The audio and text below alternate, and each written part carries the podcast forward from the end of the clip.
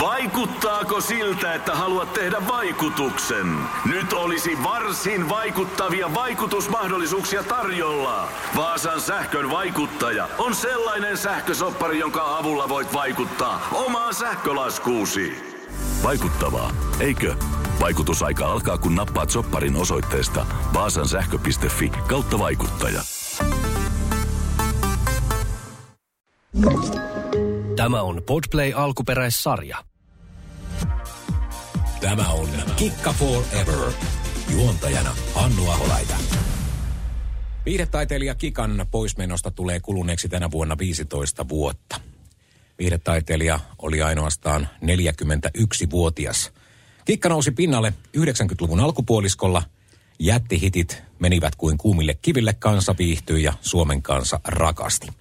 Tämänkertaisessa jaksossa vieraana mies, joka sai esitellä aikoinaan Kikan suurelle yleisölle tv ja vieläpä kahteen kertaan. Tervetuloa Kikka Forever-sarjaan Mikko Alatalo. Kiitoksia. Paljon on vettä virannut Tammerkoskessa ja paljon on sunkin elämässäsi tapahtunut. Sä oot ollut viihdetaiteilijana mitä, kohta 45 vuotta?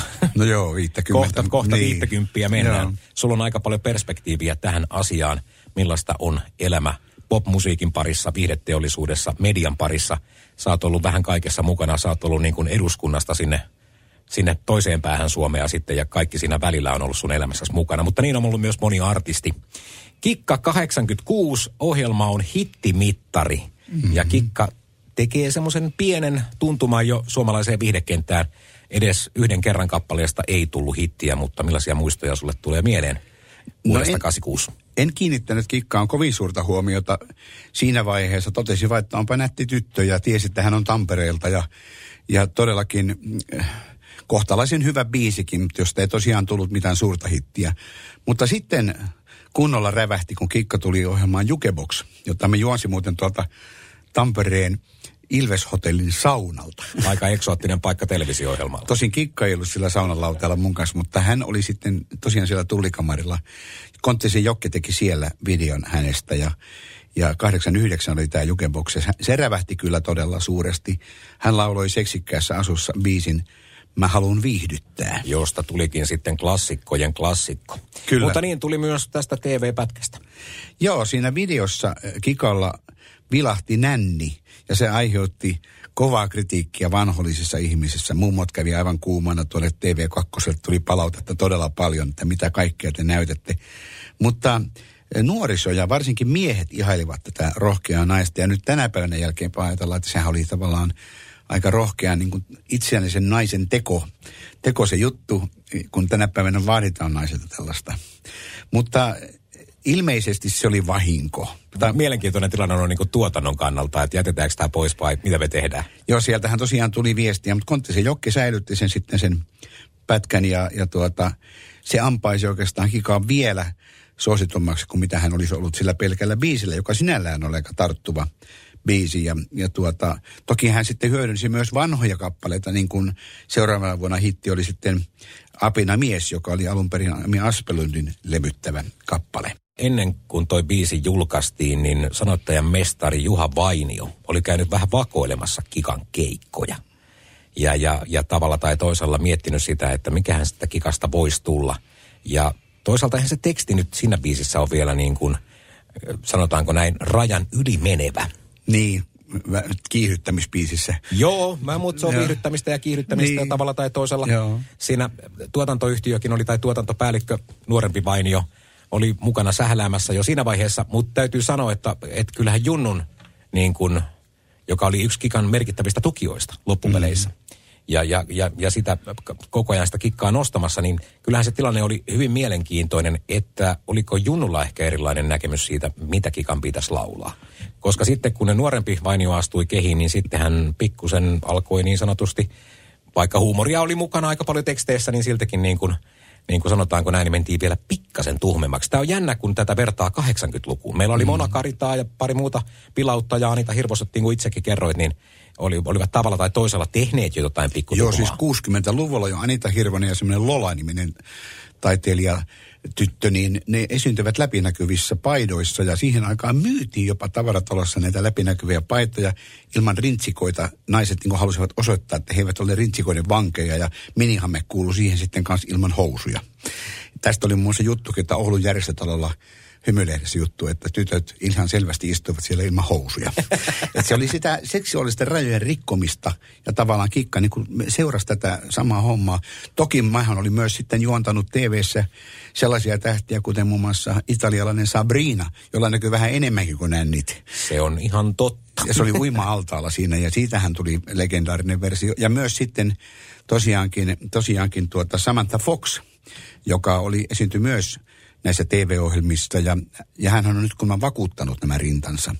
Niin hän kävi muun muassa Nilsiän tahkovuoressa ensimmäisen keikan Suomessa ja siellä oli maaseudun poikia vaikka kuinka paljon katsomassa ja vanhoja äijäkin, että mikä tämä tämmöinen, vaikka kyllä kai niitä ennen on piikoilla ollut isoja rintoja ennenkin Suomessa. No se on totta. Ja muun muassa suomalaisessa maalimainoksessakin oli.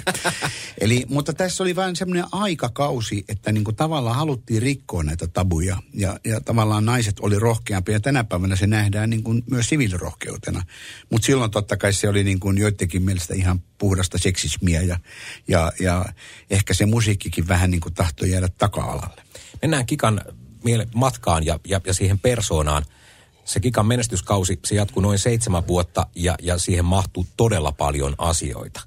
Ö, keikkoja tehtiin aivan älytön määrä. Sun ympärillä on äärimmäinen niin kuin ilmiö meneillään, joka on kuin pulla taikina. Sä itse tiedät sen menestyneenä artistina ja näin poispäin.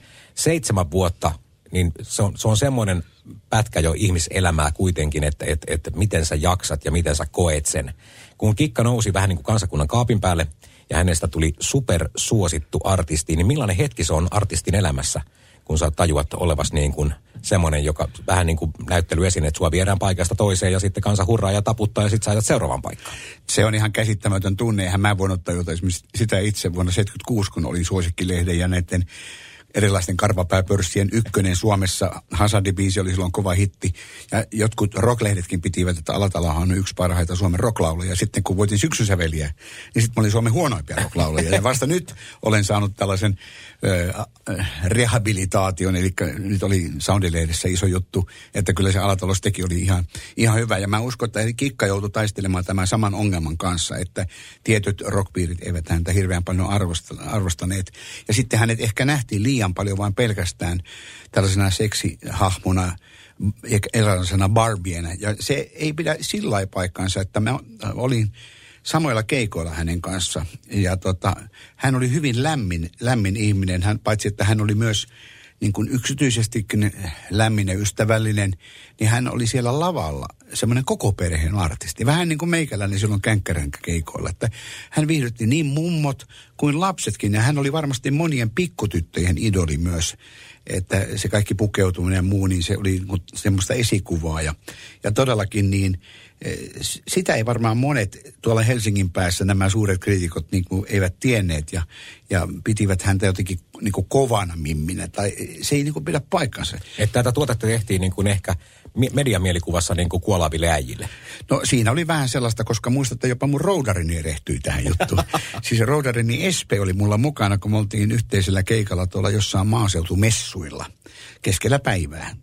Ja todellakin Espe oli ihailut levykannessa kontallaan seksikkäänä poseeraavaa kikkaa, joka oli todella herkkupalan näköinen ja märkä uuni maaseudun peräkammarin pojille. Ja me tulimme sinne pukuhuoneeseen ja Espe alkoi ihmettä, että missähän se levykannen kikka nyt sitten on. Ja siellä nurkassa istui pukuhuoneen penkillä äh, ihan ilman meikkiä, siistin näköinen nätti nainen ja tavallisessa arkiasussa. Ja siinähän se kikka oli. Eli hyvin paljon sen kikan juttu oli myös sitä imageä, sitä mielikuvista, mikä hänestä luotiin. Juuri näin.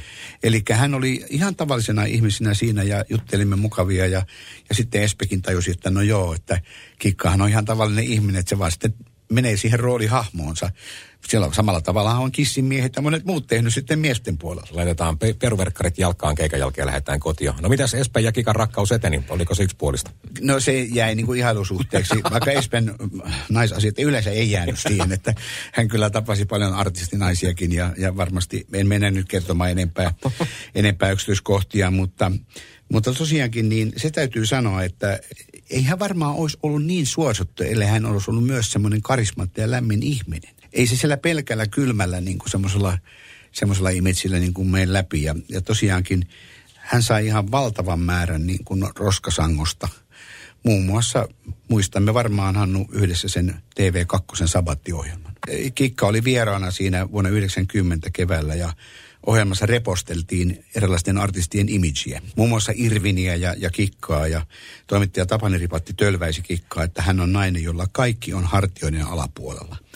Ja siinä ei kyllä nähty oikein sitä, että mitä kaikkia Kikassa oli, kuitenkin sitä omaa tahtoa ja omaa, omaa niin kuin fiilistä, millä hän teki sitä juttua. Ja haastattelu oli tosiaan hyvin kikkaa aliarvioi ja sanotaan seksistinenkin. Ja, ja, mutta tosi kyllä yleisö häntä rakasti edelleen niin kuin tiedämme, niin ne myyntimäärät olivat aivan huimia, että platinaan tuli kyllä. joka vuosi.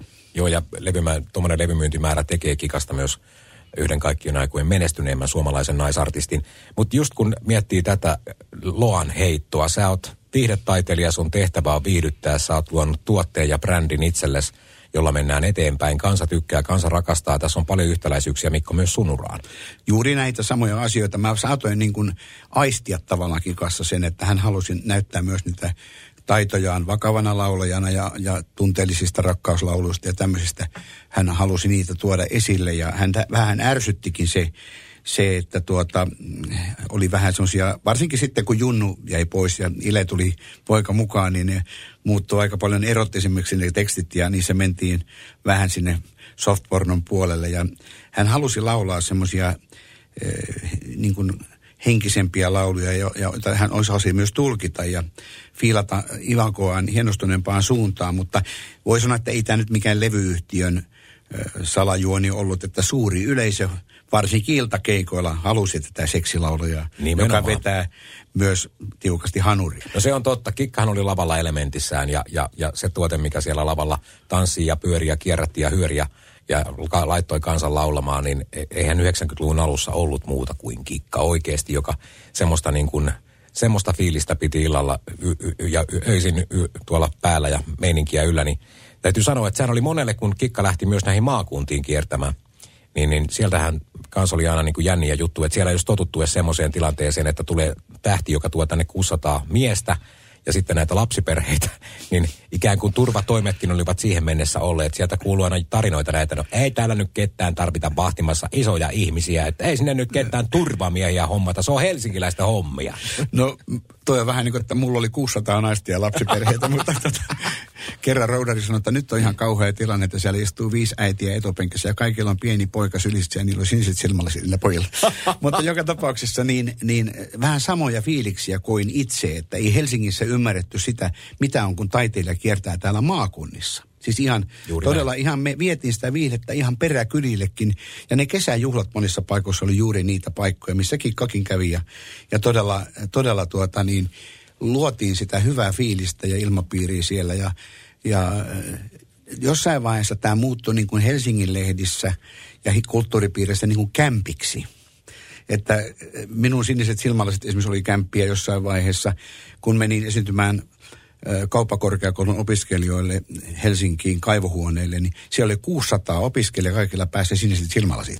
niin vähän sama tapa oli niin kuin kikka siinä mielessä, että kun hän esiintyi syksyn sävelessä Sukkula Veenukseen biisillä 90, niin hän oli ne läpinäkyvät pussimaiset muovihousut.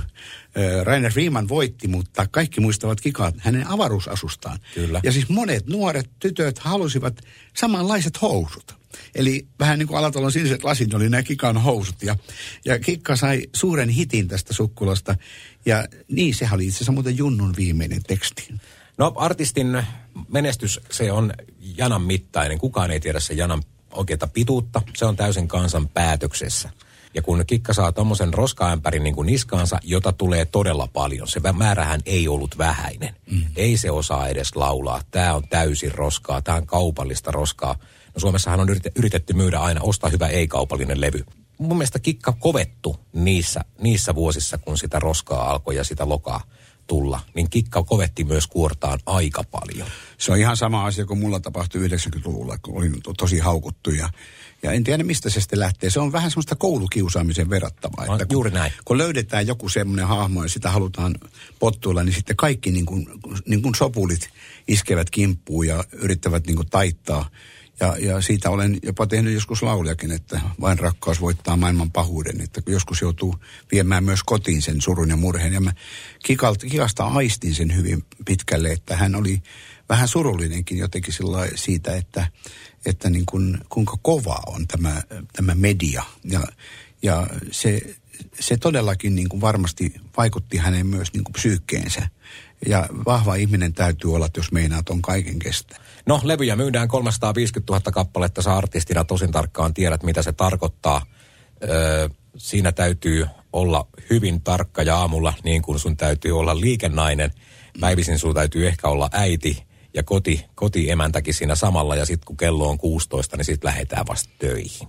Joo, näin se on. Ja se yhtä hyvin se on miesartisteille, että kotona ei aplodeerata. Ne, ne loppuu siihen ovelle aina. Joo, ja, ja tosiaankin niin, niin illalla pitää kuitenkin sitten luoda ihmisille se mielikuvituksen juttu. Siis se, että millään ei ole rajoja, että ihmiset voi niin eläytyä siihen hommaan. Ja, ja tosiaan täytyy sanoa, että tavallaan myös Kikalla oli niin kuin seuraajiakin, että mulla esimerkiksi kävi sitä Ammerkosken sillalla vieraana Nylon Beat ja mä näin siinä jotain ihan samaa. Ne oli vain nuoria tyttöjä, laulavat sillä honottavasti ja, ja ne oli niin kuin pikkutyttöjä, pikkutyttöversioita kikasta tavallaan. Tässä on myös paljastunut nyt, kun on tullut teatteria, kuunnelmaa ja kirjaa kikasta.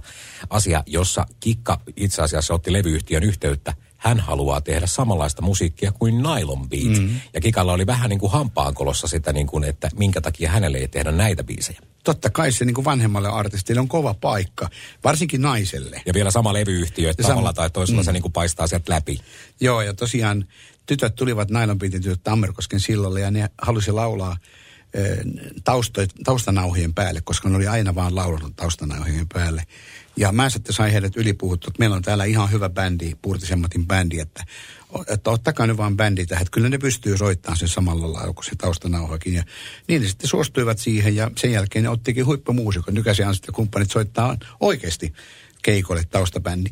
Mutta sitten jos ajatellaan Linda Lampeniusta, niin hän oli myös omalla tavallaan niin kuin samaa jatkumoa, mitä Kikka oli aloittanut. Hän oli myös kansainvälisesti tunnettu, että hän soitti sitä viulua ja meni kyykkyyn ja oli nahkapukua ja näin, että siinä tavallaan niin kuin luotiin myös sitä samaa imitsiä, että Kikka oli niin kuin tavallaan ollut uran uurtajana tässä monella tavalla. Miten sä näet, jos sä mietit sitä, niin oliko Kikalla oma tahto tehdä se tähän suuntaan vai oliko siinä niin kuin levyyhtiöpainetta ja imakopainetta sitten muualta? No ehkä hän olisi halunnut vähän monipuolisempaa musiikkia, mutta totta kai ne isot hitit, ne tulee juuri tällaisista, että äh, mä oon ihan samaa Kari, äh, Katarsista käynyt läpi aikoina, kun tein siirtomasumen lauluja ja sitten menin voittamaan tätä syksyn säveliä, niin, niin naisten lehtitoimittajalta kysymään multa, että mitä oletko sinä tehnyt jotain ajolähtöbiisejä, että oletko sinä tehnyt Maaritille jäätelökesän. Sinähän olet rikomies. Nimenomaan. Ja, ja riko, siis samalla tavalla kikka kantoi sitä sen, sen plastik, plastikkahousutytön imitsiä ja, ja se varmasti ärsyttää, koska ihmiset lokeroidaan niin nopeasti johonkin, johonkin muottiin. Kyllä. Ja, ja Kikka halusi ehkä monipuolistaa sitä omaa, omaa näkemystä. Ja hän mulle mainitsikin jossain vaiheessa, että häntä ei ne ylierottiset tekstit kauheasti innosta. Mutta kyllähän se sitten ne lauloi, kun, kun levyyhtiöstä näin sanottiin. Ja tosiaan niin sitten me tavattiin myös niissä merkeissä, että me levyytimme yhdessä. Kikalla oli kuitenkin kova työmoraali, että vaikka, vaikka mentiin lujaa, keikkoja tehtiin hurja määrä, niin aikataulut pidettiin ja tiedettiin, että hommat hoidetaan ja kansan on viihdyttävä, jotta, jotta tämä homma toimii. Ja Kikan työmoraali varsinkin hulluna vuosina oli kyllä, olin sitä niin monta kertaa itsekin todistamassa noilla keikoilla, niin, niin, niin, niin kyllähän oli tarkka. Hän, hän tietyllä tavalla halusi hoitaa sen homman ja sen jälkeen hän halusi ehkä jakaa muutama hetken. Nimmareita oli valokuvahetki ja sen jälkeen hänet piti niin kuin näkkiä tästä paikasta kuljettaa pois, koska tämmöinen turvaongelma oli oikeasti olemassa.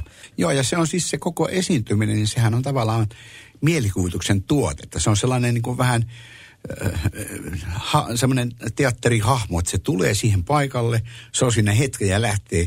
Se on, se on vähän niin kuin meikäläiselläkin, että en mä sinne paikallisen kapakkaan viitisi mennä dokaamaan. Mä tiedän kyllä artisteja, jotka dokas siellä sitten vielä keikan jälkeen ja menivät vielä laulalla, laulamaan karaokea ja eivätkä lähteneet lavalta pois, nimeltä nyt mainitsematta. mutta, mutta siihen, tähän kikaan imitsiin kuuluu se, se tavoittamattomuus, se saavuttamattomuus, mikä jää sinne sille maaseudun miehelle tai sille pikkutytölle. Juuri että, näin. näin. Että ai mikä satuhahmo, hieno. Mutta toki sitten saimme tietysti myös kuulla sitä, että Kikala jossain vaiheessa lipsahti niin kuin meillä kaikilla taiteilijoilla. No joo, taiteilijan elämä. Ja kun lasket, että naisartisti seitsemän vuotta, kuitenkin rauta on todella kuumaa, keikat vie, keikat kutsuu ja sitten alkaa pikkuhiljaa tässä niin kuin oma tahto paistaa myös läpi, että hän oikeasti halusi levyyhtiölle sanoa, että nyt täytyisi olla sitten jo hieman aikuisempaa tekstiä. Ja tässä vaiheessahan tuotantopäällikkö Ilkka Vainio sanoi, että, että ehkä ei kannattaisi, että kokeillaan vielä tätä vanhaa, mutta suostui kuitenkin tekemään ää, Kikalle sitten vähän erilaista musaa. Ja sitten tuleekin niin kuin floppaus. Biisi on hyvä, mutta jostain kumman syystä aika on ajan ohitte. Ja niin kuin tuossa äsken mainittiin, niin kyllähän sieltä sitten nylon ja muut tuli 90-luvun puolivälissä ja nappas niin kuin tilanteen haltuun. Siinä on monella artistilla käynyt, jos mä otan esimerkiksi itsestäni, niin 80-luvun alku on ihan hurjaa, että joka paikassa oli väkeä ihan mielettömästi, kun oli voittanut syksyn säveliä. Ja samalla sain laulaa niitä pohjoisen lauluja ja, ja lauluja ihmisten elämästä, miten maalaspöydälle kävi kaupungissa. Mutta sitten kun tehtiin lähiörapsodia ja muuta, niin ei ne enää mennytkään, koska radiot ei soittanut sellaista musaa, mikä oli kantaa ottavaa ja yhteiskunnallisesti eh, tiedostavaa. Sama kävi Kikalle, että ei ne välttämättä ne ihanat rakkauslaulut, mitä hän halusi laulaa, niin ne ei ehkä välttämättä enää puru sitten siihen, siihen samaan yleisöön. Että on siinä vähän yleisölläkin vastuuta niin kuin tässä asiassa. No mitäs mieltä sä oot? Sä oot kuitenkin nähnyt artistielämää melkein 50 vuotta.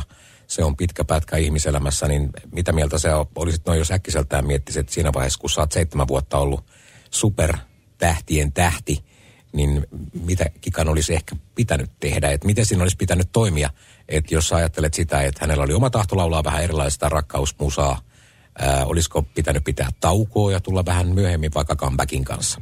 Se ehkä olisi voinut olla yksi, yksi asia, mutta todellakin niin hän ei malttanut sitä. Toki hän oli vauvalomalla välillä, mutta kuulin sitten 2000-luvulla, että tuota ohjelmatoimistosta, että hänellä oli sitten ollut vähän vaikeuksia keikolla ja hän oli mokannut joitakin keikkoja ja ollut maistissa. No kelläpä ei olisi ollut Suomessa monella artisteina ollut. Minäkin kuule tuurasin monta kertaa esimerkiksi Kari Tapiota. Ja silti hän saavutti Jumalan aseman Suomessa, voi sanoa. Ja Niinpä. no Irviniäkin tuurasin ja jopa hänen kuolemansa jälkeenkin. Eli keikkaelämä on rankkaa, se on miehille rankkaa, mutta erityisesti se on naisille ja äidille myös rankkaa. Ja, ja tota, mä oon nähnyt niin monta artistia kaatuvan tuolla, tuolla keikkarintamalla, että ehkä Kikka ajatteli, että kuten monet meistä artisteista, mehän ollaan narsisteja tavallaan, kun oon tässä ammatissa, että kansa rakastaa häntä, mutta ne eivät välttämättä osannut rakastaa sitä persoonaa siellä, vaan ehkä enemmän sitä, sitä seksikästä tähtilaulajaa. Elettiin 90-lukua ihan vastaavanlaista niin kuin mielenterveysapua tai, tai raitistumisapua siihen aikaan nyt artisti tavallaan pidettiin, että no hei, toi luttaaminen öljyn kanssa nyt kuuluu tähän kuvioon. Niin ja alkoholi on kuitenkin semmoinen piriste, jolla kuitenkin saa itsensä niin kuin vauhtiin tavallaan. Puhutaan jopa niin sanotusta piiskaryypystä. No jos- se on tuttu. Eli, eli tota, kyllä mä itsekin niin kuin saatan pari konjakkiä vetää ennen keikkaa, että saa vähän itsensä lämpenemään, koska sinne humalaisen yleisön eteen ei ole kauhean kiva ihan selvinpäin niin kuin mennä. Ja, Joo. ja se, se rajan pitäminen, sen, että sä osaat ottaa sen siivun. Katson tuossa äsken Kulkuri ja Joutsenen uudelleen pitkästä aikaa, niin yksi asia, mikä on pysynyt, on jaloviina. Sitä ne veti siivuja siellä aina niin koko ajan. Ja, ja tämä on se juttu, että, että tuota, ihmisen pitää saada itsensä siihen moodiin, vähän niin kuin urheilijan pitää saada itsensä siihen flowhun, että, että sä pystyt sen keikan hyvin vetämään. Ja jossain vaiheessa se voi kääntyä myös sitten siihen. Itseänsä Si- vastaan. Niin. Jos vielä ajatellaan sitä Kikan imitsiä, mitä hän varmaan olisi halunnut tehdä, niin oli se, että hän, hän ihaili Madonnaa. Että hän olisi halunnut varmaan tehdä jotain isoa showta, niin kuin Madonnan tyyliin.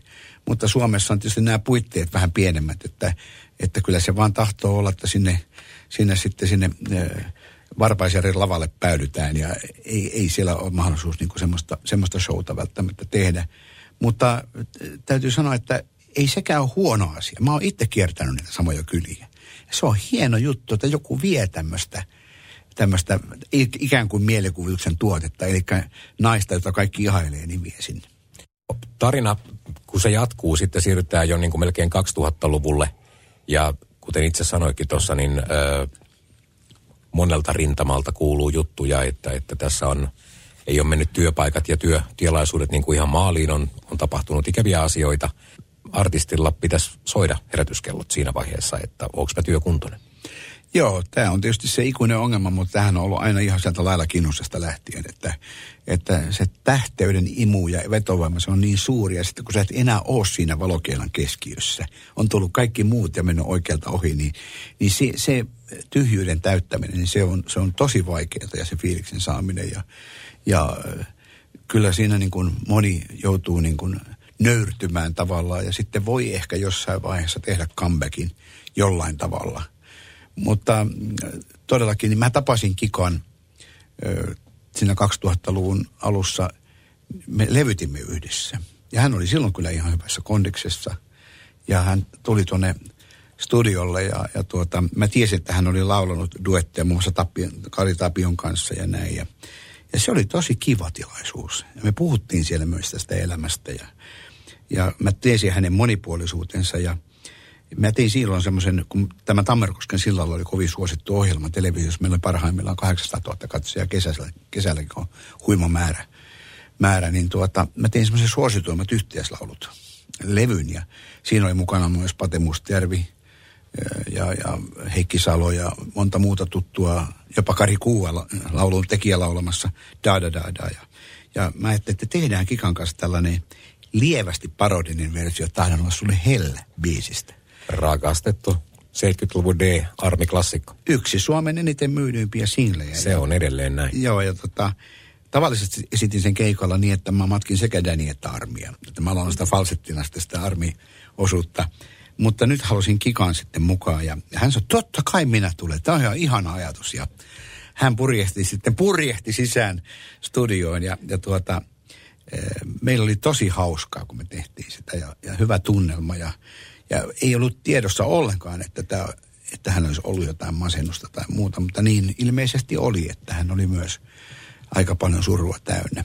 Miten sä Mikko näet itse tuommoisen niin artistielämän, artistin maailmankuva, kun sä vertaat sitä siihen vaikka omaan elämään, että kun nämä kaksi tässä niin kuin menee vierekkäin, niin yksi sama hahmo, mutta sitten on tämä kotipuoli ja sitten on tämä artistipuoli, niin kuinka raskas se on? On se tietysti ja pitää niin kuin pystyä pitämään hallussa. Se kotirintama on tosi tärkeä, mutta eihän Kikalla mitään ongelmaa ole.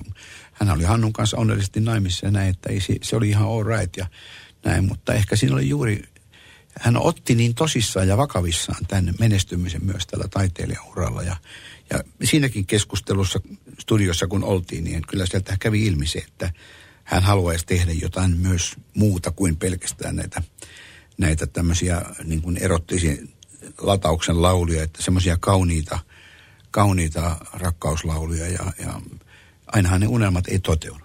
Jos mietit sitä, sitä 90-luvun alkua ja tämmöistä seksi-imakoa, niin voisiko Mikko semmoista edes tänä päivänä harkita? Ja menät sä minua vai? No, saat kokeilla, en kiellä. Mutta otetaan nyt vaikka tässä näin rohkeuden äh, uusi tuleminen, Erika Wigman. Kyllä. Jossa tänään hän viimeksi somessa niin kuin ihaili kikkaa ja piti häntä niin kuin suurena niin kuin pelin avaajana, että ihminen on sellainen kuin hän on taiteilijana. Ja, ja, ja sano vielä, että pink, pinkki on niin kuin ihana väri. Mä näen Erikassa jotain yksittäisiä samanlaisia piirteitä kuin Kikankin roolissa hänen, hänen lavapresenssissään ja, ja näin poispäin. Ja ehkä nyt tekstitkin tässä viime aikoina, Ciccioliinat ja syntisten pöydät ovat ripauksen ehkä sinne Kikan suuntaan meneviä. Kyllä siinä varmasti on tätä, mutta mä luulen, että Erika on niin monipuolinen ihminen, että hän voi sitten siinä vaiheessa, jos ei enää tällainen nuoren tytön image, eh, tämmöinen, jossa erotiikkaa on vahvasti mukana, niin jos se ei enää myy, niin tota, kyllä mä luulen, että Erika löytää varmasti sitten teatterin palkelta tai jostain muualta, muualta sitten kyllä varmasti oman paikkansa. Ja, ja siinä mielessä hän on, hän on todella lahjakas, mutta mm, jotenkin se on se, semmoinen, että tuota, tänä päivänä se on muuttunut tämä tilanne sillä, että että se, mikä silloin oli, kun Nänni vilahti, niin 90-luvulla, niin se oli niin kuin kova juttu. Niin se tänä päivänä ei enää semmoinen asia, että se on se pääjuttu, vaan niin kuin olen itse laulunut, että tytöt tahtoo pitää hauskaa ja ne puuroja keittelee, niin nykyään naiset on niin, kuin niin vapautuneita ja ne on jo niin kuin itse tietää, mitä ne haluaa. Siinä on melkein me jätkät ollaan heikommilla siinä suhteessa, että, että ne on murtaneet niitä kahleita. Ja siinä mielessä on hienoa nyt, että Kikka on nostettu myös siihen, siihen ikonin asemaan, että hän oli yksi niitä ensimmäisiä, joka mursi näitä. Ja sieltähän se lähti jo 60-luvulta Anita Hirvosen läpinäkyvästä paidasta, mutta että siis, että sitten niin kuin Kikka oli tekemässä tätä Women's Libbiä tavallaan, että nainen saa tehdä mitä haluaa. Ihan samalla tavalla kuin ehkä Tuve-elokuva näyttää naisten välisestä rakkaudesta. Itsekin on siitä tehnyt laulut. Mies menettää naisen toiselle naiselle. Et nyt, nyt siinä voisi olla jotain muitakin tämmöisiä niin kuin, poikkeavuuksia tavallisista semmoista perusheteroperheistä tänä päivänä, jos tämmöinen uusi kikka tulisi. Että, että on, nythän on ollut jo myös miehiä, jotka Euroviisussa esiintynyt niin kuin naisen hahmossa. Niin tämä on kaikki nykyään sallittua. Kaikki rajat on aukaistu jo. Mutta se täytyy sanoa vielä kikasta, että hänessä löytyy myös se tietty herkkyys ja ja se, että hänen esikuva oli Marilyn, joka on sulonen ja toisaalta haavoittunut hahmo, että että sama mikä oli Armi Aavikossa, se tietty viattomuus. Että vaikka Kikalla oli sitä rohkeutta niissä teksteissä, niin hän oli jollain tavalla niin kuin viaton. Hän teki sen niin kuin sillä tavalla, että hei come on, mä laulan tässä näitä lauluja, mä oon vähän niin kuin miestenkin tekemiä, mutta, mutta mä oon itse niin kuin nainen ja mä oon itse herkkä. Ja se tuli mun mielestä läpipaistoi sieltä. Siellä kun oltiin siellä maalaismessuilla, niin hänestä tuli semmoinen, mulla tuli jo väliin mieleen melkein semmoinen niin kuin lastentarhan hoitotäti melkein, että hän se otti sen yleisö sillä niin kuin, niin kuin mukaan. Sitten tämäkin voi olla ärsyttävää joillekin kriitikoille, että koska rokin ideahan oli se, että se ei saa viihdyttää, vaan se pitää suututtaa. Ja sen yksikin artisti lauloi tuossa vähän aikaa sitten vieläkin vanhana miehen, että voi kun mua vituttaa.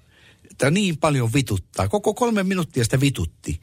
Mutta Kikan tehtävä on ihan toinen. Niinpä. Häntä ei vituta, vaan hän tuo lämpöä ihmisille. Ja, ja siinä on pikkusen huumoria ja vähän niin kuin tosiaan näkyy, näkyy sitä lantion linjaa ja, ja rintaa ja muuta. Mutta siis se, silloin ajateltiin, että rokin, varsinkin semmoisen hyvän rokin, pitää olla niin kuin jollain tavalla, että se tulee epämiellyttävä tunne. Että sä voit siellä huutaa ja, ja möykätä. Ja sitten kuitenkin ne samat rokkisedät oman ö, levynsä, tai siis kirjansa, tai tuon, ne samat rokkisedät oman lehtensä kanteen laittoi sitten jonkun tosiaankin Harryn tai jonkun vastaavan kauniin naisen siihen, jota miehet saa sitten ihailla ja, ja ehkä viedä vessaankin mukana. Kikan tarinalla ei ole semmoinen kaunis loppu, vaan se on hyvin traaginen. Hän on 41-vuotias menehtyessään. Sä oot nähnyt aika monenkin artistin lähtevän, mitä, mitä kaveripiireistä mietit tässä äkkiseltään, niin Juisesta Irvinistä lähtien, kenen kanssa olet tehnyt töitä. Järkyttävintä oli nähdä se Tammerkosken silloin uusinta, mikä tuli nyt viime kesänä.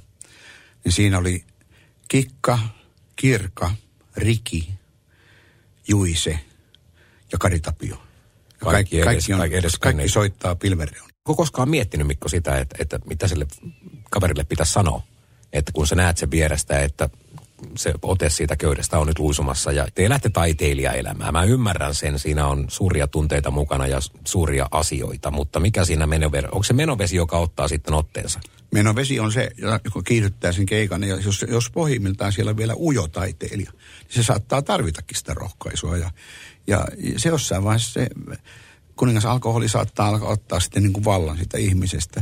Ne oli niin erilaisia tarinoita kaikki nämä, mitä äsken tässä mainitsin – Mm. Rikihän sairastui ja sitten Kirka myös sairastui. Ja, ja Karin oli, mulle, Karin mä näin hyvin läheltä, kun hän oli Tammerkosken sillalla vieraana.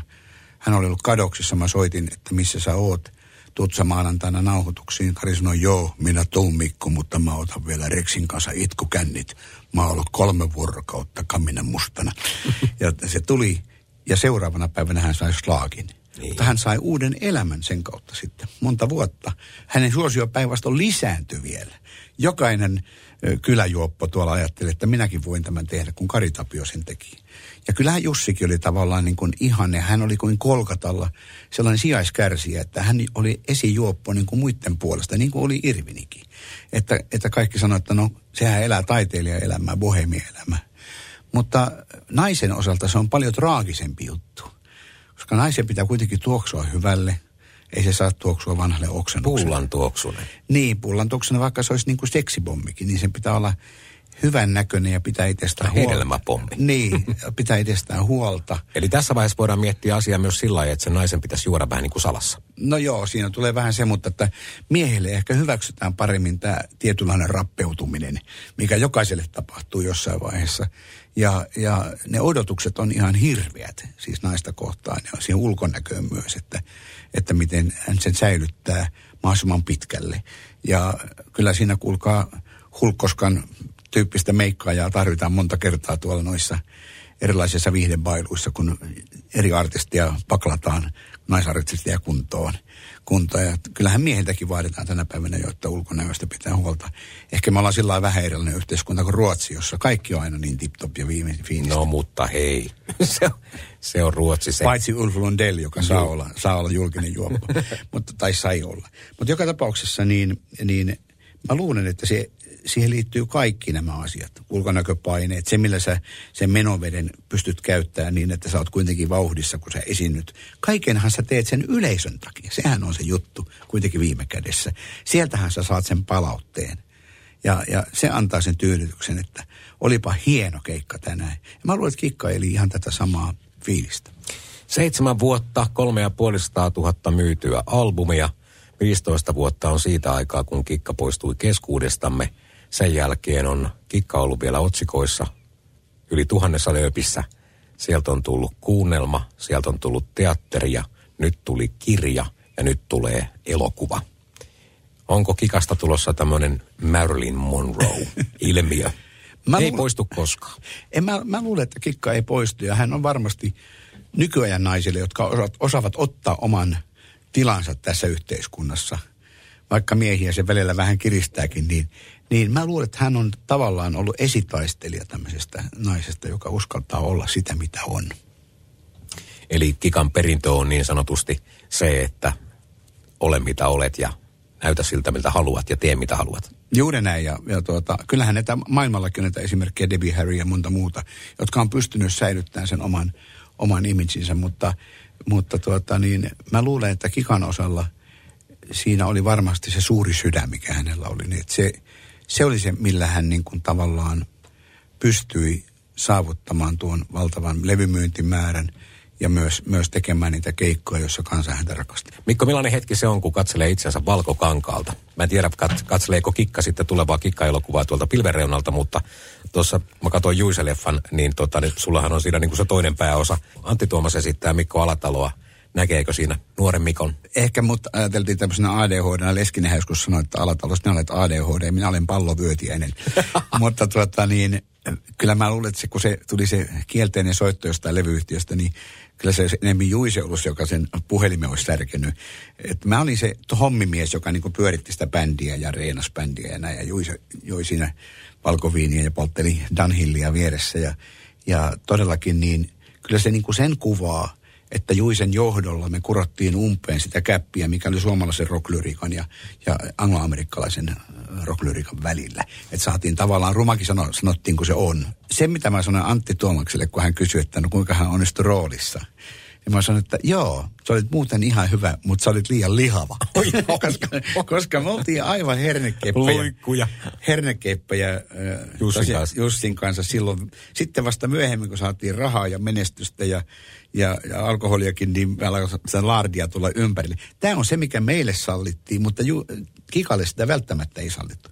Rinteen Harristahan siinä on myös ihan hyvä näyttelijä Pekka Strang. Mä sanoinkin, sanoin tuota, tuolle Harille, että nyt on kerrankin hyvä kaveri sua näyttelemässä, että Strangin edellinen suuri roolihan oli Tom of Finland. Niin, kyllä. Niin, mutta Harri ei kyllä naurunut tälle vitsille, mutta, uh. mutta siinä on pari asiaa, jotka on niin kuin, tavallaan, tämä liittyy tähän kikkaankin, että en voisi kuvitella, että kikasta olisi jotain seksileikkiä tai jotain muuta tämmöistä niin kuin siinä esillä. Ja, ja nykyään, kun leffatkin tehdään, Elton Johnin elokuva, niin ei siellä ole mitään kunnon seksiä niin kuin miesten välillä ja, ja näin, mutta sama oli tässä Juise-elokuvassa, että, että Pekka Strang oli kyllä aamutakki auki, niin kuin Rinteen Harri, mutta sillä oli kalsarit jalassa. Oh. Ja se ei, se ei, Ah, se ei pidä to- to- paikkaansa. Tämä ei pidä paikkaansa. Ei, rinteellä ei ollut kalsarit. Jos mä menin jonkun nuoren tytön kanssa sinne sisään hänen asuntoonsa, niin hän tuli luonnonmukaisessa asussaan näyttämään, että isompakin olisi tarjolla. Ja sitten toiseksi hän heräsi yksin muka sängystä. Se ei pidä paikkansa. Rinne teki astrologisia karttoja yliopiston naisille ja se oli aina joku nainen yöllä ollut saamassa tämän astrologisen kartan, kartan ja, ja, ja näin, niin tota, se oli vähän niin kuin siistitty versio, mutta niinhän nämä, nykyään nämä leffat pitää olla siistittyjä, koska nehän tehdään myös teini-ikäisille ja jopa lapsille nämä elokuvat. Se on ihan totta ja, ja, ja ajat on tietysti muuttunut. Se on jännä katsoa, että millaisen leffan niin kuin kikka saa. Et, et, kun miettii sitä, että me, sinä Mikko ja minä olemme kuitenkin olleet niin kuin hänen kanssaan työn puolesta tekemisissä aika paljonkin, niin jännä katsoa, että millaiseen maailmaan, kun yhdistelee vaikkapa tämän Podplayn niin kuin jaksoja ja henkilöitä, niin se kikan lämpö, rakkaus, loistava lavapresens, työmoraali siinä menestyksen aikana, niin se on semmoista, mitä mä en ole ainakaan ty- nähnyt niin kuin vuosiin missään. Joo, ei. Ja mä luulen, että yksi tärkeä henkilö tässä oli myös Temisemän Pia. Piahan on ollut minulla myös aikoinaan promohenkilönä ja hy- hyvin semmoinen ihana ihminen, joka teki tosissaan sitä työtä niin kuin artistin puolesta. Ja mä luulen, että hänellä oli hyvin sellainen rohkaiseva vaikutus myös kikkaan, että, että, että anna palaa vaan. Ja, ja tässä mielessä niin mä toivon, että tämä kuva kikasta on monipuolinen ja siinä tulee juuri sen nuoren naisen kehitys tähdeksi ja myös ehkä sitten ne inhimilliset puolet, mitkä myöhemmin tuli. Kun se menestys on niin monesta asiasta että vaikka sulla olisi kaikki siinä ympärillä kohillaan ja oikeat ihmiset, niin silti kukaan ei pysty ohittamaan sitä faktaa, että kansa sitten loppupeleissä päättää, missä mennään. kansa päättää, missä mennään, mutta minusta on tärkeää myös kuvata sitä aikakautta, 89-lukua, mikä, milloin silloin vielä, vaikka se alkoi olla jo aikamoista vapautumisen aikaa, jos 70-luvulla oli ollut va- vapautumisen aikaa, mutta kuitenkin niin kuin maailma on nyt muuttunut jo siitä paljon paljon parempaan suuntaan. Et silloin vielä oli niitä lokeroita ja silloin oli vielä sitä seksismiä niin kuin vähän kornillakin tavalla, mutta kikka tuli siihen maailmaan ja sillä mentiin ja sillä hän menestyi. Mä luulen, että Kikka olisi ollut tämän koronan aikana ihan hyvä viihdyttäjä. Hän olisi voinut tuoda sitä toivoa ja iloa ihmisille. Sen hän olisi varmaan tehnyt. Sen hän olisi varmasti tehnyt. Kirjailija Raija Pellin kanssa, joka on tuon Kika, Kikan elämänkerran tai ö, kirjan kirjoittanut, niin puhuttiin myös siitä, että nimenomaan, että missä Kikka olisi nyt. Että olisiko Kikan maailma siellä musiikkiteatterissa, olisiko hän tekemässä, olisiko hän tehnyt comebackin vielä kerran ja, ja näin poispäin. Niin mä veikkaisin, että hän, hän, hän olisi semmoinen hahmo, joka olisi teatterin lavalla musiikkiteattereissa, suurissa musikaaleissa, jossa hän olisi päässyt näyttämään sitä upea persona, upea lauluääntään ja, ja näin poispäin. Mä veikkaan, että kansa olisi kuule teatterissa seissyt taputtaa sen esityksen jälkeen. Ihan varmasti uskon tähän, että hä- hän olisi pystynyt kasvamaan myös siinä, siinä roolissa. Ja tänä päivänä se olisi niin kuin mahdollista. Ja se, se oli jo sitten 2000-luvulla paremmin mahdollista kuin 90-luvulla. Mikko Alatalo, kiitos, että olit vieraana Kikka for Ever-sarjassa. Me jäädään odotteleen Kikka-elokuvaa ja onneksi Kikan loistavat hitit elää vieläkin hyvin ja niistä moni suomalainen saa paljon niin kuin lämpöä, iloa ja, ja pistää vaikka tanssimaan ja laulamaan, jos siltä tuntuu. Kikka. Forever. Hae Podplay-appi ja ala kuunnella täysin ilmaiseksi. Podplay. Kotisi podcasteille. Vaikuttaako siltä, että haluat tehdä vaikutuksen? Nyt olisi varsin vaikuttavia vaikutusmahdollisuuksia tarjolla. Vaasan sähkön vaikuttaja on sellainen sähkösoppari, jonka avulla voit vaikuttaa omaan sähkölaskuusi. Vaikuttavaa, eikö? Vaikutusaika alkaa, kun nappaat sopparin osoitteesta vaasansähkö.fi kautta vaikuttaja.